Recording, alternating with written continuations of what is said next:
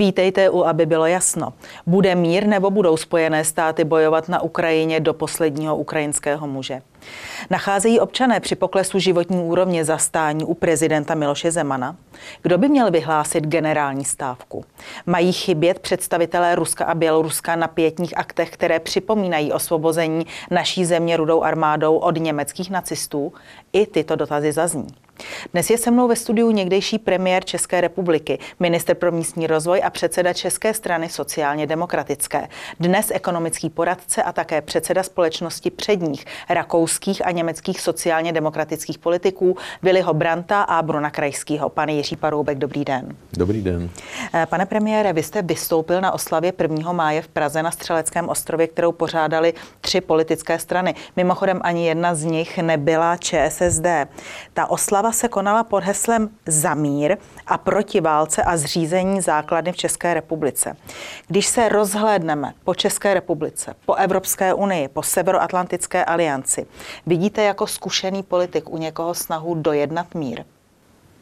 Tak bohužel v tomhletom ty evropské elity, včetně té takzvané elity eh, české, selhávají, protože hm, já se domnívám, že ten mír to je to základní, co by, co by eh, lidé měli mít ke svému životu, protože od toho se odvozuje mnoho jiných hodnot, především v té ekonomické oblasti, abych byl konkrétní, oblasti životní úrovně lidí. Takže pokud vystřelili nahoru ceny, ceny eh, plynu, ceny pohoných mod, tak je to do značné míry způsobeno také tím konfliktem eh, na, na Ukrajině.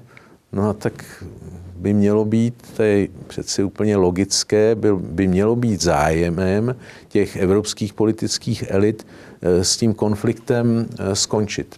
A vidíte u někoho takový zájem? Protože já vím, že sledujete zahraniční politiku, nejenom tu tuzemskou, ale i no, zahraniční. Nevidím. Dokonce někdy před 14 dny turecký minister eh, zahraničních věcí Cavusoglu řekl, že u spojenců Turecka, a myslel tím nepřímo asi Spojené státy, především není žádný zájem na tom, aby se dojednával, dojednal mír. Turecko se snažilo o to moderovat vztahy mezi eh, Ruskem a Ukrajinou do té podoby nějakého udržitelného míru. Eh, já k vašim slovům přidám eh, slova náměstkyně ministra zahraničí Spojených států Viktorie Nalendové, která údajně prohlásila, že cílem Spojených států je strategická porážka Putina a dokud budou Ukrajinci ochotni bojovat, budou je Spojené státy podporovat. Eh, to nepřímo potvrzuje i vaše slova, která jste tady řekl minule a sice, že na Ukrajině budou Spojené státy bojovat do posledního ukrajinského muže. Jaké může být podle vás za této situace pokračování toho rusko-ukrajinského konfliktu? Tak eh, těžko říct. Tak myslím si, že v žádném případě nehrozí, že by a Rusové dali najevo, na co se soustředují. Jim jde vlastně o ty ruskojazyčné oblasti na východě Ukrajiny, které kdysi, historicky někdy před 100 lety, připojil Lenin se Stalinem k Ukrajinské sovětské socialistické republice z nějakých důvodů vnitropolitických, oni spíš byly dělnické, ruské, eh, západ Ukrajiny byl ukrajinský, zemědělský a eh, bolševici měli pocit, že jim tedy ten západ odporuje. Takže Putin chce eh, mít tohleto jako nárazník a chce tedy Rusy mít pod jednou střechou zřejmě. Takže to je, to je jedna věc. Druhá věc, že z toho vyplývá, že nechce pochodovat na zá, do západní Evropy, jak tady ti různí pekar, různé pekarové a různí petříčkové tvrdili ještě před měsícem. Takže to je, jak ale ukončit ten konflikt, když tady není ze strany západu vůle a e, západ se domnívá, že může vysílit Rusko natolik, že prostě mm, Rusko se pak rozpadne, dojde k převratu, dojde ke změně režimu. Já si to nemyslím. Já myslím, že hlavní organiz, e, hlavním organizátorem v tom Rusku je vedle Putina také armáda. Ta armáda nepřipustí prostě rozpad Ruska. A zdá se, že na té východní Ukrajině abych to trošku odlehčil, tak použiju slova nadstrážmistra Flanderky z Dobrého vojáka Švejka, který, když se ho zeptal nadřízený, jak to vypadá na té frontě bojích mezi rakouskou a ruskou armádou, tak říkali, tak říkal, naše armády postupují vítězně vpřed, takže ty ukrajinské armády podle naše, našich propagandistů postupují vítězně vpřed, ale u Kremlu tedy nejsou. A já bych spíš to viděl tak, že oni obkličují to jádro, Rusové obkličují to jádro ukrajinských sil Donbasu a ta, ten výsledek té bitvy rozhodne o konci, o, o výsledku de facto války. A pak je otázka, jestli, jestli i vnitropoliticky si Spojené státy budou moct dovolit pokračovat podpoře tedy Ukrajinců, protože prezident Biden narazil v kongresu s, se svojí žádostí o podporu, protože demokratická strana se dneska bude obávat drtivé porážky v podzimních volbách. Jestli Putin má dneska podporu nějakých 80% eh, ruských občanů, tak eh, Bidenova podpora neustále klesá, ale hlavně ti zákonodáci se bojí, že nebudou zvoleni, že eh, republikáni získají většinu a že to kormidlo té politiky se otočí někam jinam. V zahraničí ještě chvilku zůstaneme. Některé země reagují na rusko-ukrajinský konflikt tak, že chtějí vstoupit do Severoatlantické aliance.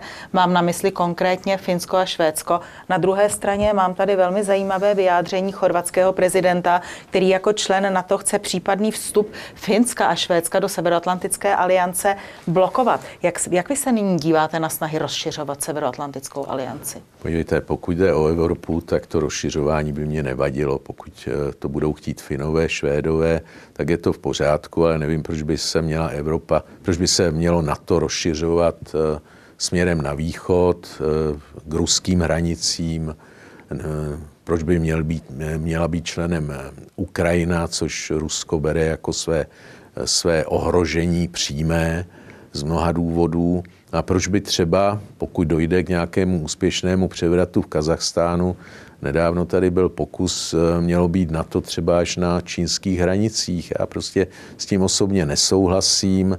To je přilévání eh, oleje do ohně, je to snaha jít do konfliktu eh, s, se silami, které už nelze zastavit. Ten svět je prostě multipolární a ta představa západu, že se všechno bude točit kolem něj, je už jaksi mimo, je mimo. Prostě ta, eh, to těžiště té světové ekonomiky, politiky se, eh, se přesunuje do Ázie, do Číny, do Indie, do Japonska, do Jižní Koreje, do Tichomoří. To je ta oblast, eh, která, která bude rozhodovat o, osud, o osudu světa. V uplynulých dnech navštívil Moskvu generální tajemník OSN Guterres.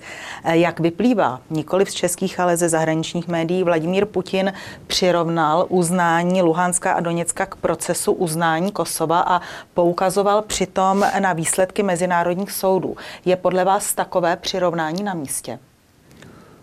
No tak tady si nejsem jistý, to se přiznám, nejsem, nejsem právník abych tohleto vyhodnotil. Nechci se vyhnout té vaší otázce, ale je zřejmé, že Rusko si bylo vědomo těch sankcí, které nastanou, které jsou nebývalé tvrdé, které ho donutí k tomu, aby posunulo eh, tu svoji, to těžiště své politiky, ale i ekonomický zájmu směrem do Asie. A takže, takže podle mého názoru výsledkem války bude to, že se připojí ty ruskojazyčné oblasti a že budou třeba ve statutu podobném, jako jsou eh, ty okupované, eh, ty okupované oblasti, eh, arabské oblasti Izraele, s tím malým rozdílem, že tam pořád není většina na těch okupovaných oblastech, není pořád většina izraelského obyvatelstva, ale arabského, když to tady bude většina eh, ruského obyvatelstva. Takže eh, Rusko podle mého názoru tohle to bude chtít zvládnout. Pane premiére, vy dlouhodobě kritizujete vládu Petra Fialy. Říkáte, že chce další pokračování konfliktu na Ukrajině a že tak jedná proti národnímu zájmu, tedy proti zájmu České republiky. To je citace z vašeho článku. V zájmu koho podle vás tedy Česká republika jedná? Vláda České republiky.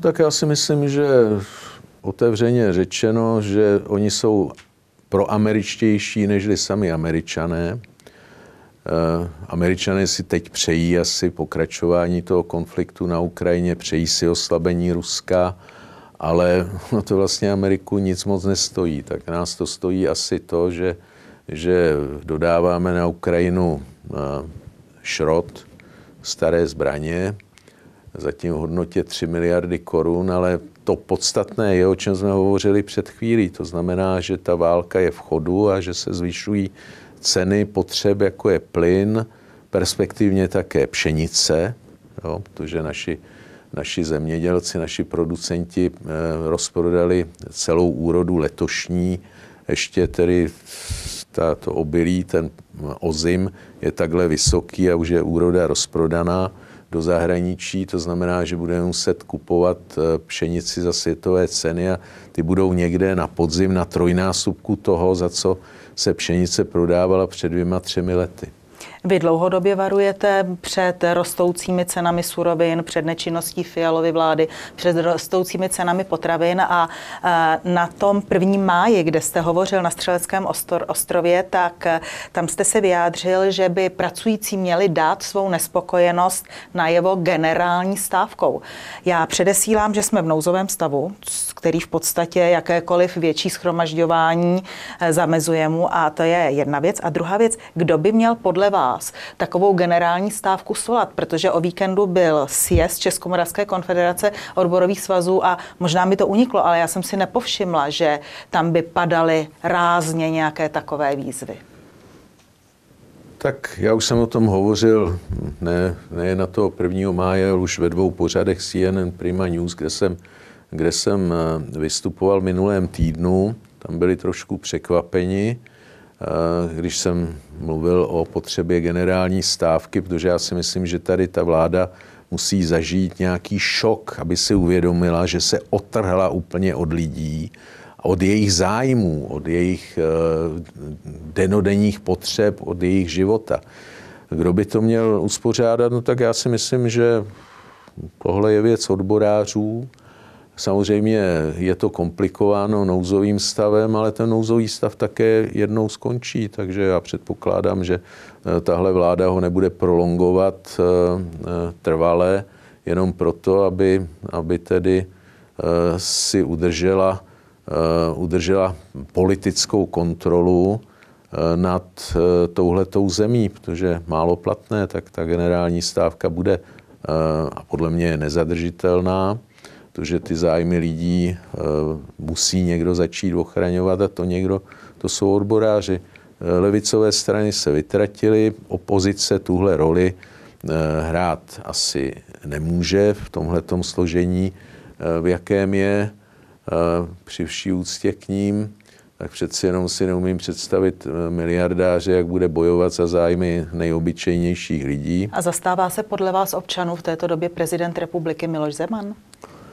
Tak já bych čekal od pana prezidenta trošku víc eh, v téhleté věci, eh, že by mohl být kritičtější, tak on některým věcem kritický je, ale eh, myslím, že musí vidět, k čemu vedou ta rozhodnutí České národní banky třeba, k čemu vedou některá rozhodnutí vlády, že budeme mít velký problém s hospodářským růstem už v tomto roce a tedy i s příjmy státního rozpočtu. Je ekonom, kterému to vždycky dobře myslelo, takže předpokládám, že ty věci vidí, možná, že je trochu přehlíží, ale e, domnívám se, že by měl začít mluvit.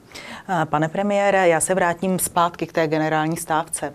E, myslíte si, že je reálné, že odbory, kteří, které v podstatě chtějí vyslat, respektive jejichž předseda má ambici bojovat o prezidentské křeslo, budou organizovat generální stávku?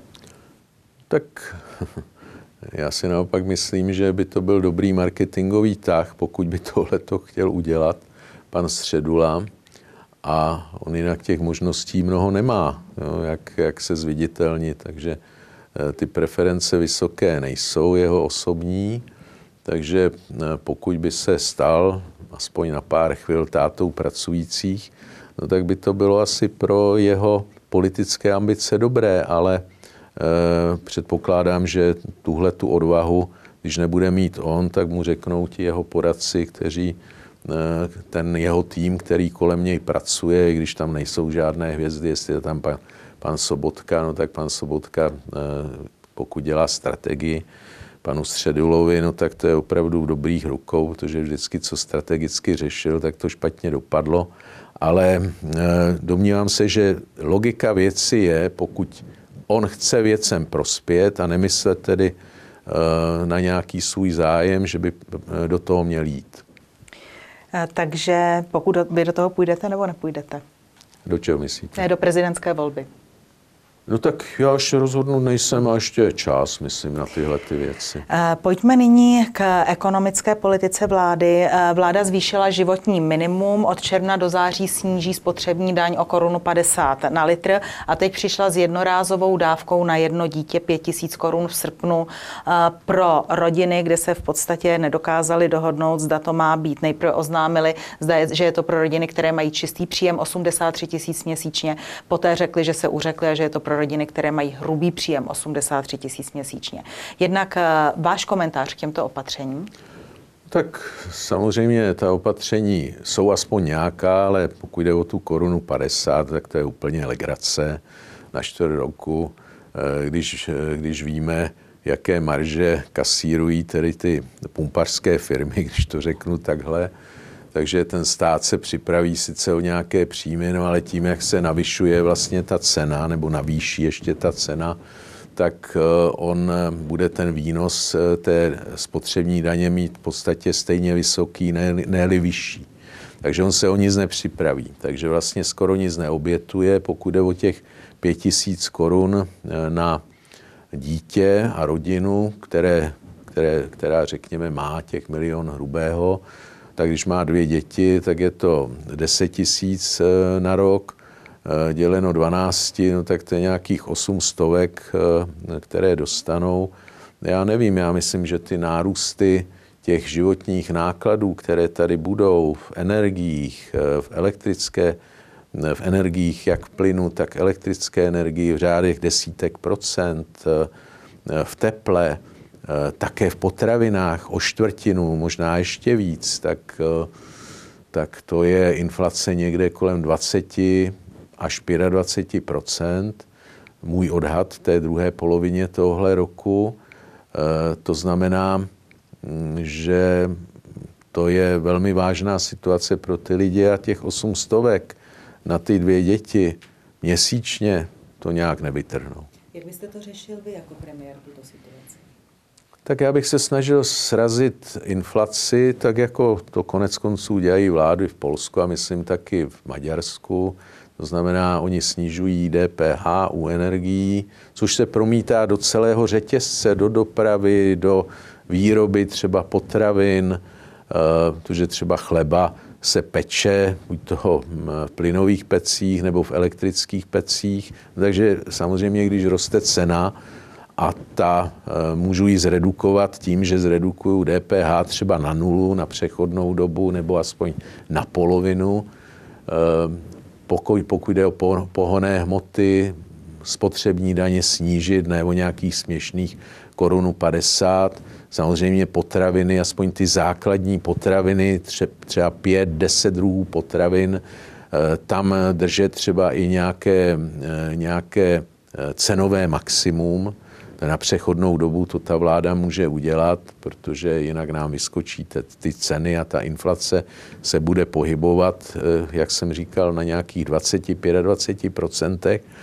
No a pokud teda tady nějaký nárůst nominální mzdy je, ale já odhaduju, že teda ten pokles eh, reálných příjmů by tady mohl být o nějakých 15 až 20% v tomto roce, když ta vláda nic neudělá, když ty věci půjdou eh, samospádem, bude trvat konflikt na Ukrajině, No a snížit si životní úroveň až o pětinu, tak to myslím, že není snem našich spoluobčanů.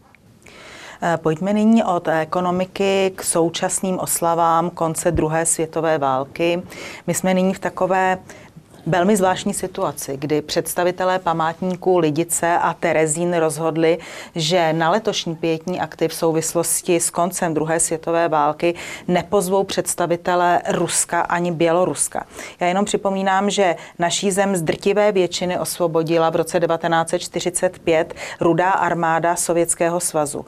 Mají nebo nemají být podle vašeho názoru představitelé Ruska a Běloruska za současné situace pozvání? Tak já myslím, že tohle tohle musí zvážit všichni a musí trošku uvažovat, oddělovat ty věci, jestli tady Rusů nebo Sovětů, tedy to nebyly jenom Rusové, ale hlavně Rusové, ale také Ukrajinci, Bělorusové, Kazaši, eh, jestli padlo na našem území nějakých 140 tisíc, eh, Samozřejmě nechci, nechci to porovnávat s Američany, ale Američanů padlo několik set, takže samozřejmě to bylo také záslužné, osvobodili Plzeň, bez uh, zničení hodnot, no tak předtím byla vybombardovaná Škodovka, tak tam už nebylo co zničit. Uh, takže hm, já si myslím, že to je neslušné a že uh, ty věci se dají řešit rozumně. Neboli vy byste je pozval? Já bych je pozval. Pane premiére, já když, jsem, když jsme připravovali tento rozhovor, tak jsem slíbila našim divákům, že mohou, nebo vyzvala jsem je, že mohou zaslat eh, dotazy na vás, takže děkujeme divákům za dotazy, děkujeme a já jsem z nich vybrala několik. Takže paní Petráková se ptá, podle mě je třeba stmelit opozici a svrhnout tuto vládu. Je to podle vás reálné? No tak hm, záleží na dohodě, na dohodě Eh, řekněme, těch dvou parlamentních opozičních stran a to si myslím, že k, ne, k té může dojít, i když mají naprosto rozdílné cíle, eh, ale také s mimo parlamentní opozicí, tak ta by se měla také nějakým způsobem projevit. Takže eh, a pochopitelně svoji roli by tady měly sehrát odbory a ta generální stávka. A vy jako zkušený politik vidíte nějakou snahu o propojování nyní neparlamentních stran, jako je ČSSD, KSČM a další malé neparlamentní strany, nebo se tam nic neděje v té oblasti? Já se obávám, že ty strany jsou v takovém stavu, řekl bych, klinické smrti některé, takže ale to se může změnit velmi rychle, přijdou nové impulzy, přijdou třeba noví lidé do funkcí, další dotaz je od paní Marcely Bobrové. Dobrý den, velmi by mě zajímalo, jak může někdo, kdo tu nepracoval, pobírat podporu v nezaměstnanosti. Pokud nemá potvrzení z Ukrajiny, stačí čestné prohlášení. Tak jsem to tedy slyšela v našich médiích. Děkuji za odpověď. Já se přiznám, že tohle nevím, eh, jestli to tak je nebo to tak není. No ale podívejte, to je věc eh, téhleté vlády. Tak pokud je tady dneska Eh, kolik? 320 tisíc registrovaných eh, uprchlíků z Ukrajiny, eh, jestli ona je, ta vláda je velmi, velmi vstřícná, uvažuje s výdaji kolem 50 miliard korun, já si myslím, že to může být klidně dvojnásobek, no tak tam je i prostor pro nějaké takovéhle sociální dávky. Zase ti lidé z něčeho tady žít musí, ale jsem zvědav, jak bude eh, ta vláda plnit, eh, plnit eh, své sliby, jestli minister pro místní rozvoj mluví o tom, že budou stavět tisíce, pomalu desetitisíce bytů pro Ukrajince a nejsou schopni stavět levné byty pro české občany, no tak jsem na to hrozně zvědav, jak se to, jak se to bude dělat, protože ta vláda nemá ani legislativní nástroj, nemá na to zákon nebo podzákonnou normu, to by stačilo, nemá ani představu a nemá ani peníze na to. Takže, eh, ale za to má, má snahu třeba navyšovat eh, vojenské výdaje, takže to se myslím tak trošku vylučuje. Já vám děkuji, že jste přišel. Také děkuji a naschledanou.